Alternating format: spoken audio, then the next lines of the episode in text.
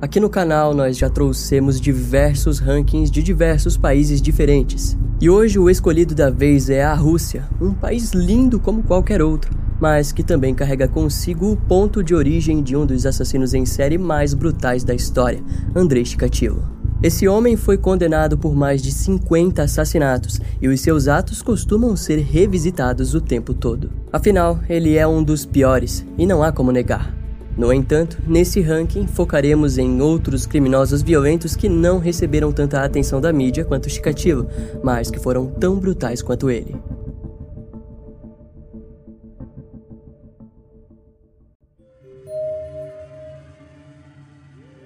O avô estripador é assim que ficou conhecido Vitor Foquin, pois ele começou a matar somente quando já estava beirando os seus 60 e poucos anos, uma idade realmente bem avançada para um assassino em série. De origem da cidade de Angarsk, Vitor construiu a sua vida normalmente. Como muitos, ele terminou o ensino médio e, no auge da sua juventude, decidiu ingressar no exército. Mais tarde, ao ser dispensado, arranjou um emprego na fábrica de dispositivos semicondutores de Novosibirsk. Lá, ele permaneceu por vários anos. E por volta de 1959, Vitor encontrou uma mulher com a qual se casou e teve filhos. O casamento foi feliz até meados de 1988 quando sua esposa acabou falecendo repentinamente. Essa perda fez com que Victor procurasse a companhia de profissionais do sexo. Contudo, ele também se interessou pelas sem-teto e alcoólatras que sondavam as zonas de prostituição. Mulheres que muitas vezes não estavam lá para vender seus corpos, mas que acabaram confiando no homem idoso e aparentemente inofensivo, sendo assim seduzidas com seu charme ultrapassado e pela comida ou dinheiro fácil. Por dois anos, Vitor conseguiu suprir a perda de sua esposa, mas eventualmente ele começou a apresentar impotência sexual. Afinal, já beirava os seus 50 anos e provavelmente não possuía uma vida saudável que o garantisse virilidade. De qualquer maneira, isso o frustrou profundamente. E para piorar, naquela altura de sua vida, os sinais de perda auditiva também começaram a assombrá-lo. Todos esses estressores já foram suficientes para que, em dezembro de 1995, Vitor cometesse o seu primeiro assassinato. Sua vítima foi uma moradora de rua de 35 anos que ele conheceu na praça da ferrovia de Novosibirsk. A mulher foi levada até a casa de Vitor sob a oferta de beber vodka e fazer um lanche. Quando a mulher bebeu a primeira dose, ele se aproximou e a atingiu com uma martelada na cabeça. Depois de morta, Vitor desmembrou o corpo e jogou os restos ao longo do rio Etsovka, que atravessava toda a região de Novosibirsk. Na época, os restos foram rapidamente encontrados e o caso foi amplamente divulgado. No entanto, nenhum familiar ou amigo surgiu para identificar a vítima. Suas próximas vítimas seriam mortas de diversas formas, estranguladas, afogadas no vaso do banheiro ou esfaqueadas até a morte. A assinatura, por sua vez, continuava a mesma, todas eram desmembradas. No decorrer dos anos, a cada dois meses, Vitor matava, desmembrava e espalhava os restos em diferentes pontos. A proporção dos seus crimes deu origem a uma força-tarefa que continha oficiais do Departamento de Investigação Criminal e do Ministério Público da Rússia. Os primeiros a serem investigados foram os criminosos em liberdade que continham histórico de canibalismo, necrofilia, assassinato ou doenças mentais. Daquele modo, muito tempo foi perdido em um perfil completamente distante. Além disso, cirurgiões e funcionários de necrotérios também foram intensamente interrogados, mas a investigação das autoridades não apontou para nenhuma direção. O ponto interessante no caso de Vitor Foquin é o fato de que não importava a idade das vítimas, elas tinham desde 18 anos até 55, por exemplo. A semelhança só estava no fato de serem mulheres solteiras, pobres e que viviam de maneira decadente. Em outras palavras, Victor era bastante inteligente para focar a sua atenção mórbida em mulheres que não causariam falta com os seus desaparecimentos. E por quatro anos, o criminoso matou cerca de nove mulheres e se livrou dos corpos de maneira que não o conectassem ao crime. No entanto, no dia 5 de março de 2000, ao fazer a sua décima vítima, Victor decidiu desmembrar o corpo em seu banheiro e depois jogá-lo em um saco de lixo numa lixeira próximo da rua da sua casa. No mesmo dia, um sujeito compareceu no departamento de polícia de Zaeltsovskoy e relatou aos policiais que havia encontrado um saco com órgãos humanos na lixeira. Quando o local foi isolado, as buscas rapidamente descobriram o restante do corpo esquartejado. O crime causou alvoroço na comunidade, tanto que uma intensa busca policial foi feita em todas as residências próximas do achado. E em pouco tempo, centenas de casas com famílias comuns foram investigadas e seus moradores questionados. Além disso, vários prédios com muitas vezes mais do que três andares também foram inspecionados. A grande operação policial contou com vários pontos estratégicos montados para a vigilância na região. Fato é de que, naquela altura das investigações, foi questão de tempo até que as autoridades chegassem na residência de Vitor Foquim, de 61 anos. Principalmente depois que uma testemunha relatou para a polícia que no dia em que os restos foram encontrados, havia visto o idoso caminhando com uma sacola em mãos. Com isso, se iniciou uma inspeção na casa de Vitor, e, de acordo com as fontes, lá foram encontrados vários itens femininos. Vitor não conseguiu explicar a origem dos itens e acabou sendo preso sob suspeita de assassinato no dia 15 de março de 2000. Mesmo que Vitor Foquin tivesse entrado em nosso campo de visão, dificilmente poderíamos suspeitar de um aposentado aparentemente comum, disse o investigador Sergei Deming. Ao ser levado para o departamento de polícia, o suspeito não teve nenhum interesse em conter as palavras e em pouco tempo, todos os investigadores ficaram cientes das proporções dos seus atos. Sua confissão foi direta. Vitor disse ter matado e desmembrado brutalmente pelo menos 10 mulheres ao longo de quatro anos e não demonstrou nenhum remorso pelos crimes. Na verdade, ele disse que era um tipo de entidade que havia sido enviada para salvar o mundo dos sem-tetos e das doenças que eles trazem aos humanos. Além disso, explicou aos investigadores que antes de cometer os assassinatos ele procurava ter a certeza de que as vítimas não possuíssem documentos de identificação consigo, pois aquilo era sinal de que pelo menos alguém sentiria a falta da vítima. Assim, ele considerava a pessoa como ainda digna de ser salva e permitia viver. Vitor contou que nunca violentou nenhuma das vítimas, pois é fato que ele não conseguia nem mesmo manter uma ereção, e aquilo provou um certo grau de frustração por parte do criminoso. Após o interrogatório, ele mostrou o túmulo de uma vítima desconhecida e de várias outras. Mesmo assim, daquele modo, nenhuma das dez vítimas foram identificadas. Vitor, sabendo disso, se declarou culpado em apenas dois assassinatos. O seu julgamento começou em maio de 2001, onde a promotoria pediu 20 anos de prisão para o assassino em série. O júri, no entanto, o garantiu 19 anos de prisão em uma colônia de trabalhos braçais. Dois anos depois, Vitor Foquin acabou morrendo de causas naturais na prisão. E ainda hoje, nenhuma das dez vítimas foram identificadas. Elas simplesmente tiveram suas existências dizimadas pelo avô estripador. O caso a seguir é muito mais revoltante. No dia 30 de abril de 1982, o corpo da aluna da quinta série Lena Mangusheva foi encontrado coberto por galhos na região do distrito de Verkizetsky, na Rússia. A garotinha foi estrangulada até a morte e possivelmente violentada sexualmente. O caso gerou revolta, fazendo com que as investigações fossem apuradas o quanto antes.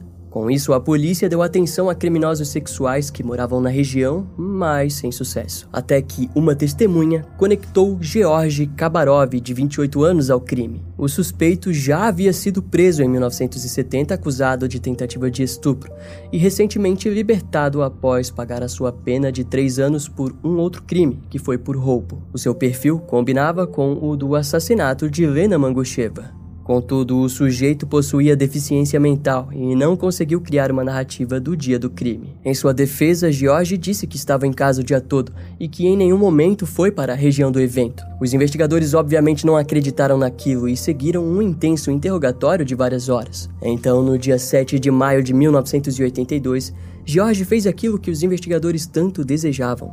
Confessou o assassinato. Mas, em sua confissão escrita, o criminoso errou o método do crime ao dizer que esfaqueou Lena até a morte e também a descreveu de maneira completamente diferente. E diante aquilo, mais interrogatórios foram feitos e em todos eles a sua declaração se alterava. Foi assim até o dia 17 e 18 de julho, quando dois amigos do suspeito foram questionados e conectaram George à região do crime. Para piorar, os familiares, quando questionados, também não conseguiram fornecer um álibi forte para o homem. A única pessoa que confirmava sua presença em casa era a sua mãe e ele próprio. Então, testes de sangue confirmaram George Kabarov como compatível ao esperma encontrado na região íntima da vítima.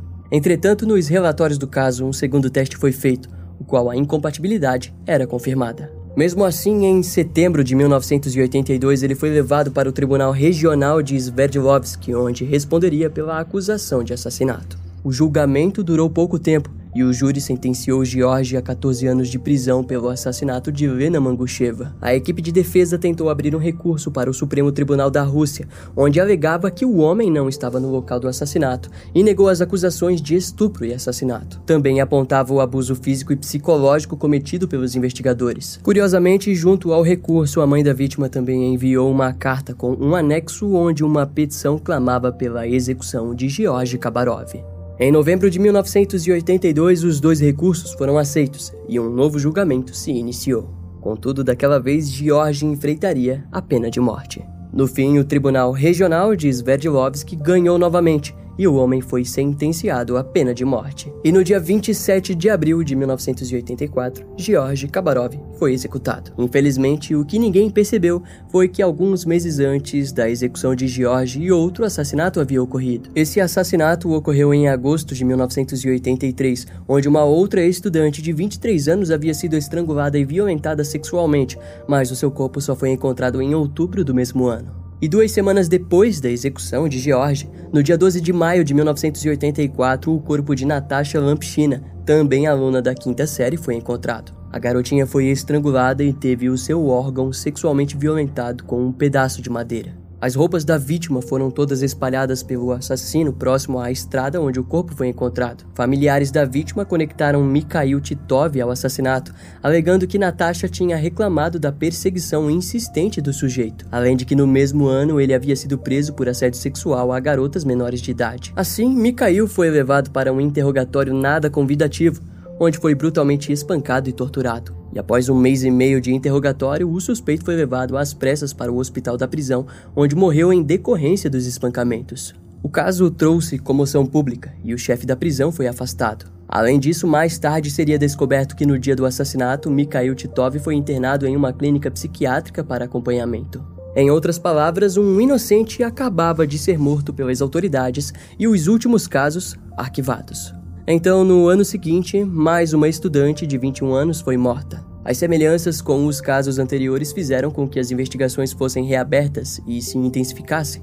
Vários suspeitos chegaram a ser presos. O principal deles era um bombeiro chamado Ivan Antropov. Ele foi mantido na prisão por longos 10 meses. E a promotoria trabalhou em cima da sua culpa por todo aquele tempo, mas foi somente quando uma nova morte aconteceu, no dia 26 de maio de 1986, que Ivan foi liberado. A vítima era estudante da Universidade de Medicina do estado de Ural e, assim como as vítimas anteriores, teve o seu corpo brutalmente violentado. Em sua região íntima foi observado um pedaço de madeira inserido de maneira bruta, o que viria a ser dito como assinatura do assassino em série, que daquela vez também teria mutilado os seios da vítima e roubado os itens de valor. Curiosamente, antes desse corpo ser encontrado, o policial Yuri Kokovikin, do Departamento de Polícia de Sverdlovsk, já tinha notado as semelhanças entre os crimes ocorridos nos últimos anos e mandado um relatório para o Departamento de Assuntos Internos. Contudo, a sua investigação foi ignorada e até mesmo motivo de piada.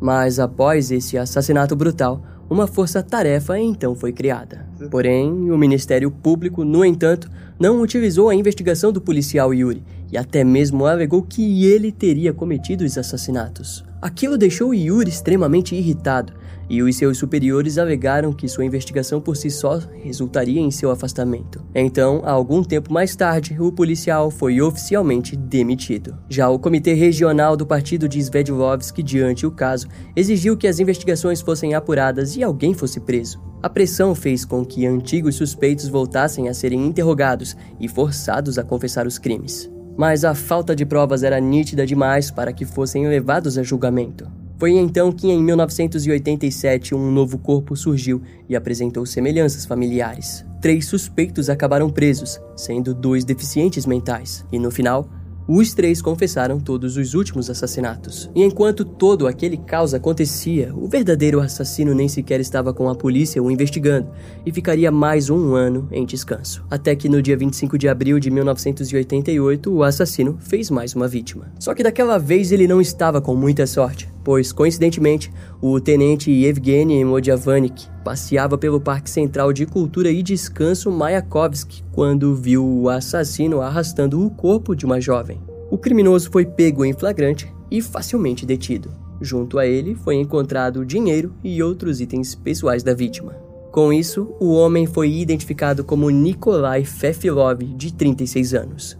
Já durante o interrogatório, ele confessou toda a série de assassinatos que ocorreram nos últimos seis anos, e em seu apartamento, vários pertences das vítimas foram encontrados. O resultado do caso fez com que o departamento de polícia de Sverdlovsk fosse duramente criticado pela sua ineficiência. E então, quando o julgamento estava prestes a acontecer, Nikolai foi estrangulado pelo seu companheiro de cela no dia 30 de agosto de 1988. O motivo foi dito como uma briga, Porém, existe a teoria de que o Ministério Público planejou o ocorrido para que um julgamento não ocorresse e a justiça fosse ainda mais criticada. Com isso, o processo criminal foi encerrado e as vítimas permaneceram com os seus casos arquivados.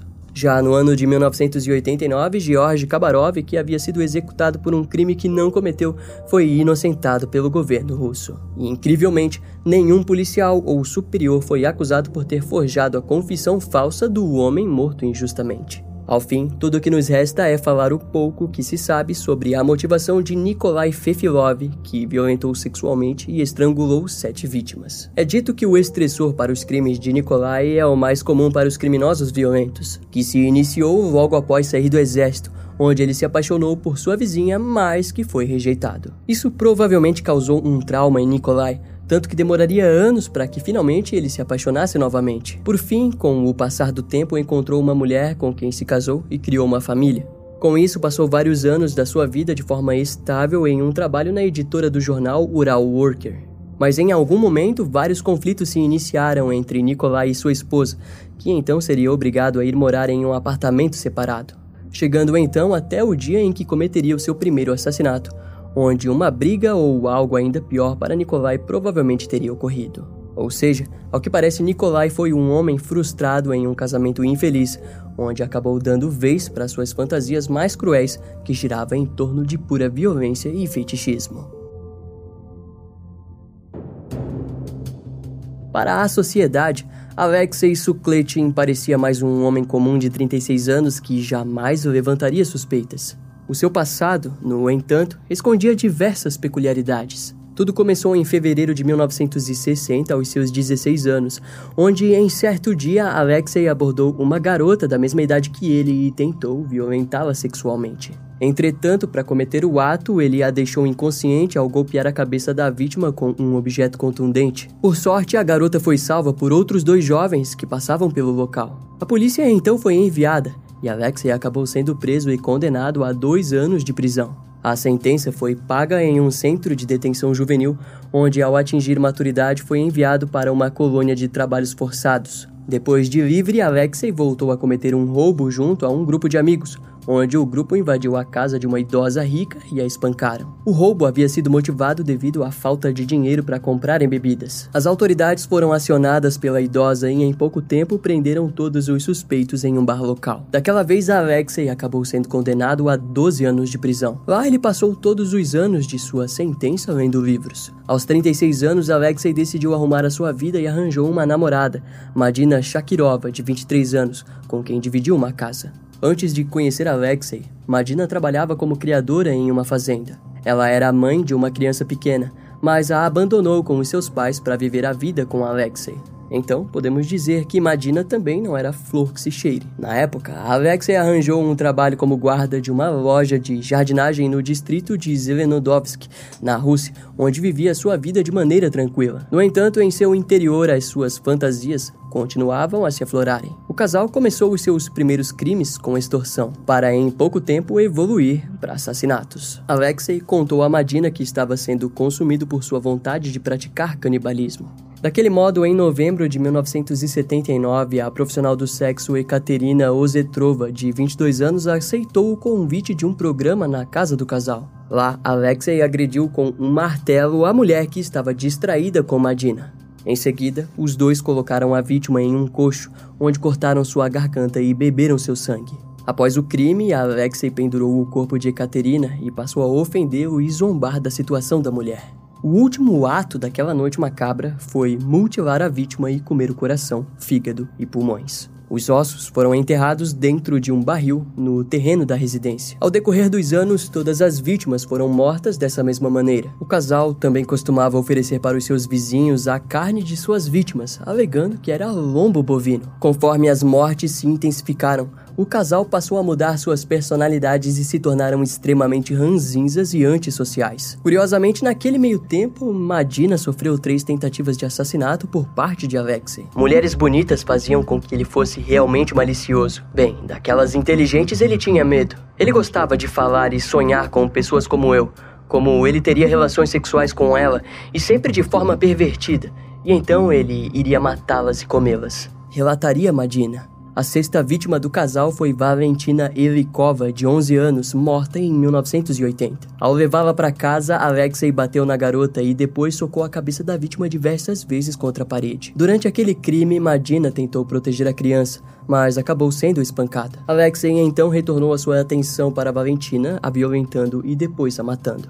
No fim, em meio à sua insanidade, ele devorou o corpo de Valentina.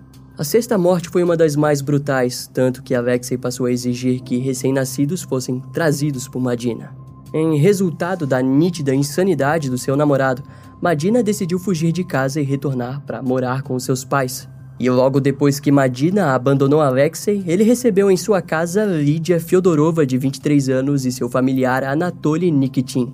Durante uma noite de festa, ele ofereceu a proposta de que ambos o ajudassem a sequestrar mulheres para que fossem devoradas. Contudo, Lídia se recusou e ameaçou denunciá-lo. Mas pouco tempo depois, Alexei e Anatoly violentaram sexualmente Lídia e cometeram canibalismo com seu corpo. E como forma de evitar suspeitas, Anatoly retornou para casa e se livrou das evidências de que Lídia esteve com ele. Naquela altura da vida de Alexei, ele era dito por seus vizinhos como um bom companheiro de bebida e como alguém hospitaleiro. Afinal, adorava receber pessoas em sua casa. Devido ao número suspeito de desaparecimentos, a polícia acabou batendo na porta de Alexei mas não suspeitou de nada. De acordo com a história, naquele tempo a Rússia considerava a existência de assassinos em série como algo que existia apenas em países capitalistas. As autoridades eram aconselhadas pelo governo a investigarem a série de desaparecimentos sob sigilo total, e foi assim com vários casos daquele período.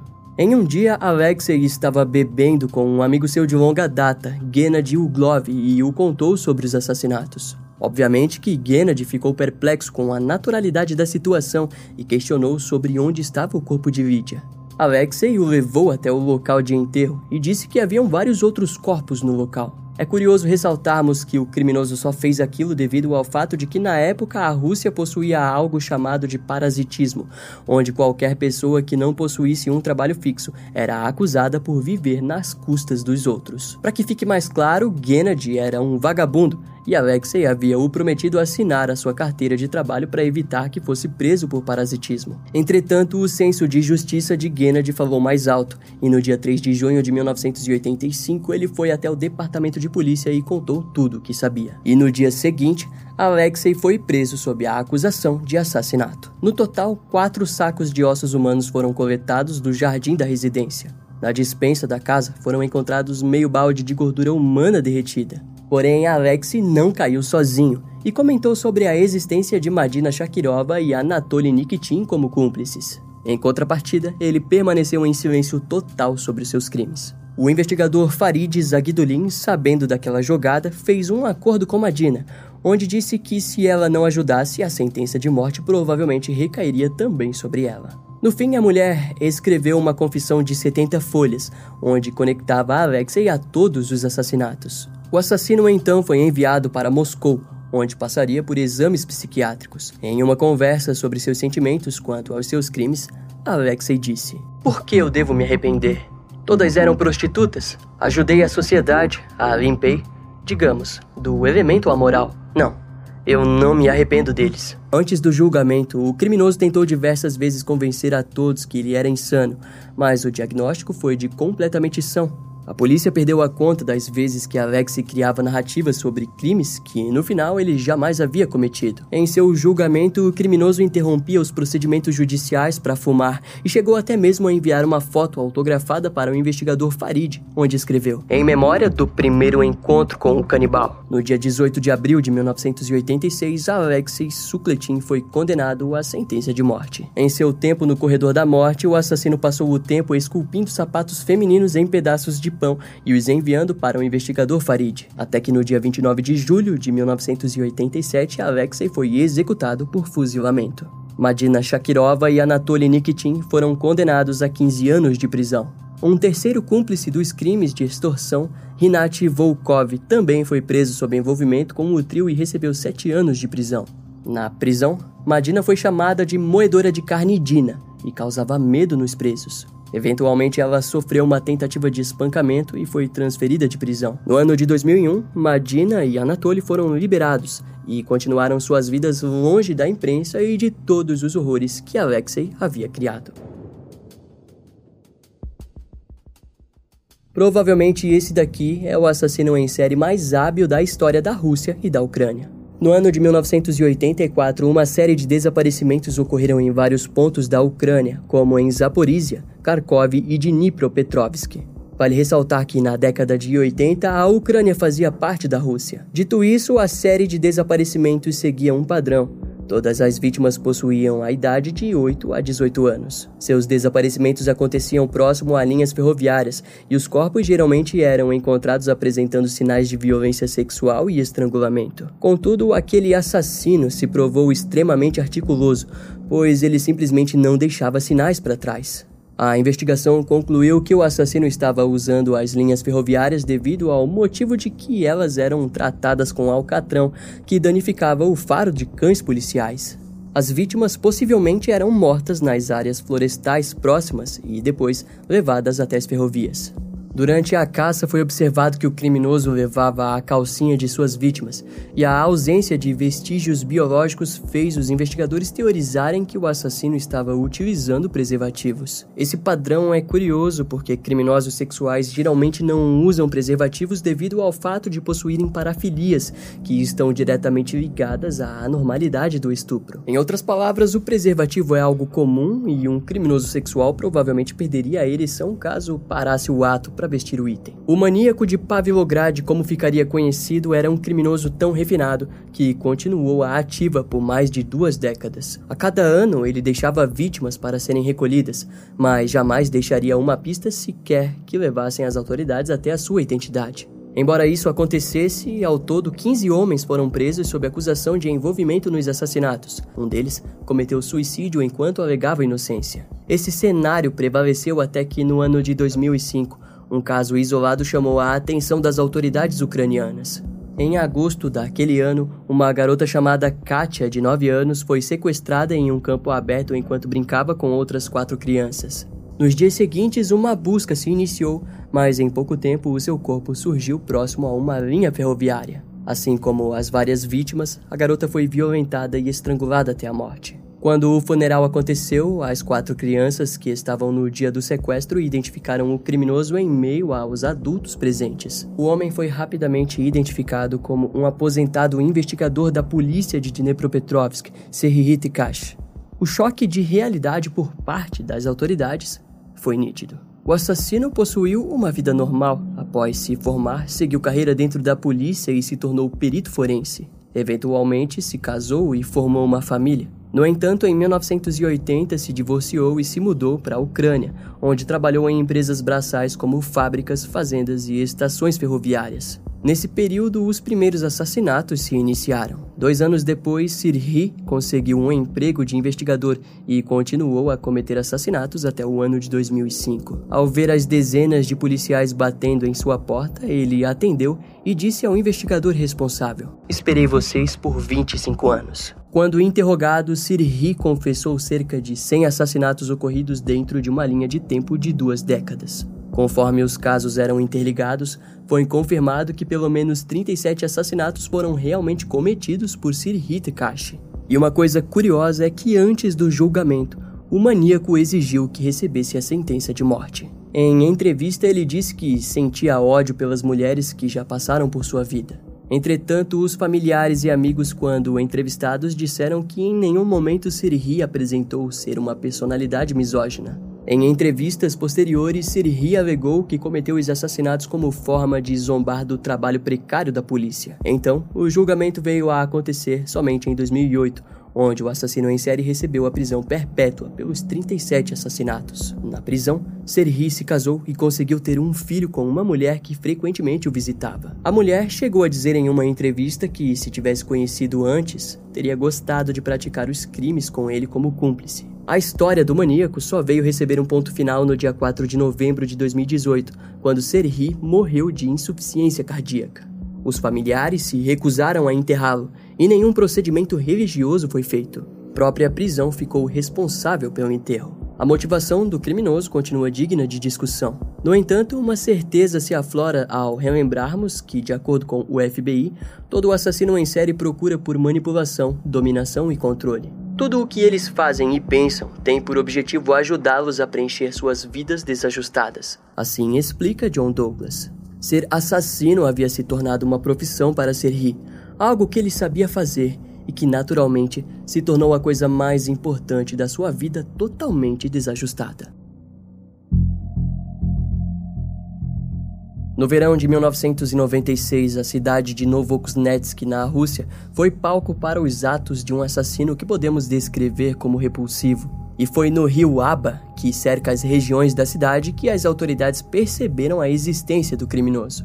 Uma série de torsos, cabeças e braços decepados de crianças começaram a surgir pelas margens do rio. E muitas daquelas crianças eram sem tetos. Nessa altura do ranking, não será novidade se dissermos que as autoridades não se importaram muito com os achados. Enquanto aquilo acontecia, uma rede de apartamentos era frequentemente citada nas ligações da polícia, onde vizinhos reclamavam de um cheiro pútrido horrível que vinha do apartamento de Alexander Spezivtsev. Para piorar, o homem também gostava de ouvir música no volume alto, praticamente acabando com o sossego dos seus vizinhos. Inicialmente, os policiais que atenderam as ligações afirmaram para as pessoas que se tratava de um problema de limpeza e não de um possível homicídio. A própria Diretoria Regional de Assuntos Internos acreditava que os pedaços encontrados no rio Aba eram efeitos colaterais da existência de gangues criminosas na região. De acordo com os registros, vários policiais e soldados foram convocados para procurarem pelos responsáveis, mas a caçada pela tal gangue jamais deu resultados. Eventualmente, os vizinhos perceberam que a polícia não resolveria o problema com o cheiro e decidiram chamar um encanador que foi impedido de entrar na residência de Alexander. Aquilo foi suspeito o bastante para que os vizinhos e o próprio encanador fossem até a delegacia, onde um grupo de policiais foram enviados para lidar com a situação. Ao arrombarem a porta do apartamento, os policiais se depararam com uma enorme quantidade de sangue pelo chão e paredes da cozinha. Na mesa de janta, haviam tigelas com ossos visivelmente humanos e no banheiro foi encontrado um corpo sem cabeça. No entanto, a cena mais brutal foi encontrar uma garota chamada Olga Gatseva, de 15 anos, no sofá do apartamento repleta de cortes profundos de facadas no estômago e peito. Infelizmente, embora os socorros tenham sido prestados, Olga viria a falecer no dia seguinte, mas não antes de contar sobre tudo o que viu no apartamento. A garota mencionou o canibalismo, desmembramento e violência sexual. Ao todo, no local foram encontradas cerca de 19 evidências, sendo cada uma delas uma vítima diferente. Em pouco tempo, também ficou explícito que a mãe de Alexander, Ludmila, também estava ajudando o filho a cometer os assassinatos. No dia, Alexander fugiu pelo telhado, mas foi preso posteriormente ao tentar retornar para casa. Diante a declaração de sua mãe, também foi descoberto que a dupla havia feito duas vítimas esquartejarem uma terceira vítima presa no apartamento. Algumas delas também foram devoradas ou mortas pelo cachorro da dupla, um Doberman. Entre os itens confiscados estava um diário, onde cerca de 19 assassinatos foram detalhados desde 1991. Naquele dia, a Rússia conheceria os crimes do monstro de Novokuznetsk. Alexander Spezivtsev nasceu em março de 1970 em Novokuznetsk. A maior parte de sua juventude foi passada dentro de um apartamento no centro da cidade. Ao nascer, Alexander quase não sobreviveu e precisou lutar para recuperar suas forças. Em sua infância, ele foi uma criança antissocial e frequentemente sofria bullying. Sua mãe, Ludmila, era amorosa, mas seu pai era um alcoólatra abusivo e que eventualmente abandonou a sua família. Diante a companhia um do outro, a mulher criou o seu filho, o entretendo com fotos de cadáveres. Os dois dividiram a mesma cama até os 12 anos de Alexander. Quando completou 18 anos, ele teve sua primeira namorada, que se apaixonou completamente pela sua forma de escrever poesias. No entanto, o relacionamento foi se transformando em uma tortura para a garota, até que ela decidiu rompê-lo. Em resposta, Alexander a sequestrou e a manteve por um mês em seu apartamento, onde a torturou repetidamente até que ela não resistiu e sucumbiu aos danos físicos e emocionais. O criminoso foi condenado e enviado para um hospital psiquiátrico especial, onde permaneceu por menos de quatro anos. Ao sair do hospital, ele se deparou com uma Rússia decadente e recheada de crianças em condições de rua ao lado de vários sem teto. Em sua mente, aquilo era o resultado da democracia do país. Através da ajuda de sua mãe, eles começaram a atrair vítimas escolhidas a dedo. Todas elas eram submetidas a torturas intensas, como também violentadas e mortas. No fim, mãe e filho cozinhavam e se alimentavam dos restos de suas vítimas. Conforme a geladeira perdia espaço, Ludmila passou a sair no tardar da noite para jogar os restos no rio Aba, que cortava a cidade. No julgamento, então, o relatório contou com 80 peças de roupas manchadas de sangue. Em testes, foi dito que o DNA do agressor era ausente, indicando que pertenciam totalmente às vítimas. Embora Alexander tenha confessado 19 assassinatos, ele foi condenado apenas em quatro dessas acusações. Sua mãe, Ludmila, negou o envolvimento, mas mesmo assim foi condenada à prisão perpétua com possibilidade de liberdade condicional. A polícia acredita que o assassino possa estar envolvido em mais de duas dezenas de homicídios, mas jamais conseguiram conectá-lo a outros crimes arquivados. Na prisão, Alexander gasta o seu tempo escrevendo poemas que ofendem a democracia e se apresenta como um preso quieto. Ao ser questionado sobre os crimes, ele disse o seguinte: Quantas pessoas a democracia destruiu? Se as pessoas pensassem sobre isso, não haveria nada dessa sujeira. Mas o que você pode fazer? Em contrapartida, a sua mãe preferiu ficar em silêncio sobre os crimes desde a sua condenação. A grande ideia do criminoso é de que, depois da sua execução, a sua cabeça seja vendida para estudos e pede que os pagamentos ocorram de maneira adiantada em cigarros. Porém, devido à sua condição mental dita como de insano, Alexander atualmente está encarcerado no Hospital Regional de Kamyshin, na Rússia. Ainda hoje, o seu caso é digno de discussões devido ao desenvolvimento repentino entre a loucura compartilhada de mãe e filho, sendo assim um dos casos criminais mais bizarros e interessantes de origem russa.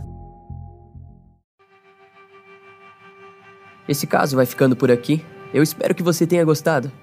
Não esquece de me seguir nas outras redes sociais. Meu Instagram é brian.m, com dois M's, E-M-M-E. E não deixe de conhecer o meu canal no YouTube com os episódios mais recentes que irão demorar um pouco mais para vir aqui pro podcast. Eu vou ficando por aqui, até a próxima e tchau.